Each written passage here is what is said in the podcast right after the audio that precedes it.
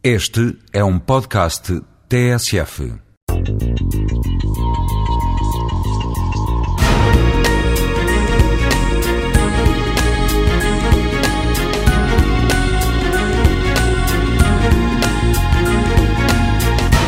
As pessoas procuram o ócio eh, em qualquer sítio, em qualquer lugar, mas que tenha um determinado gênio esse lugar.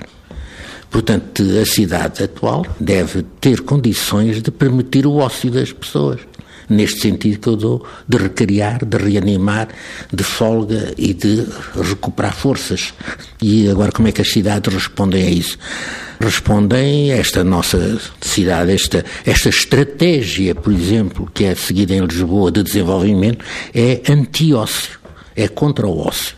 É mais pelo aquilo que se diz do ócio indolência as pessoas ficam, perante a nossa cidade, vontade de ser indolentes, não fazer nada, não pensar em nada, abstrair.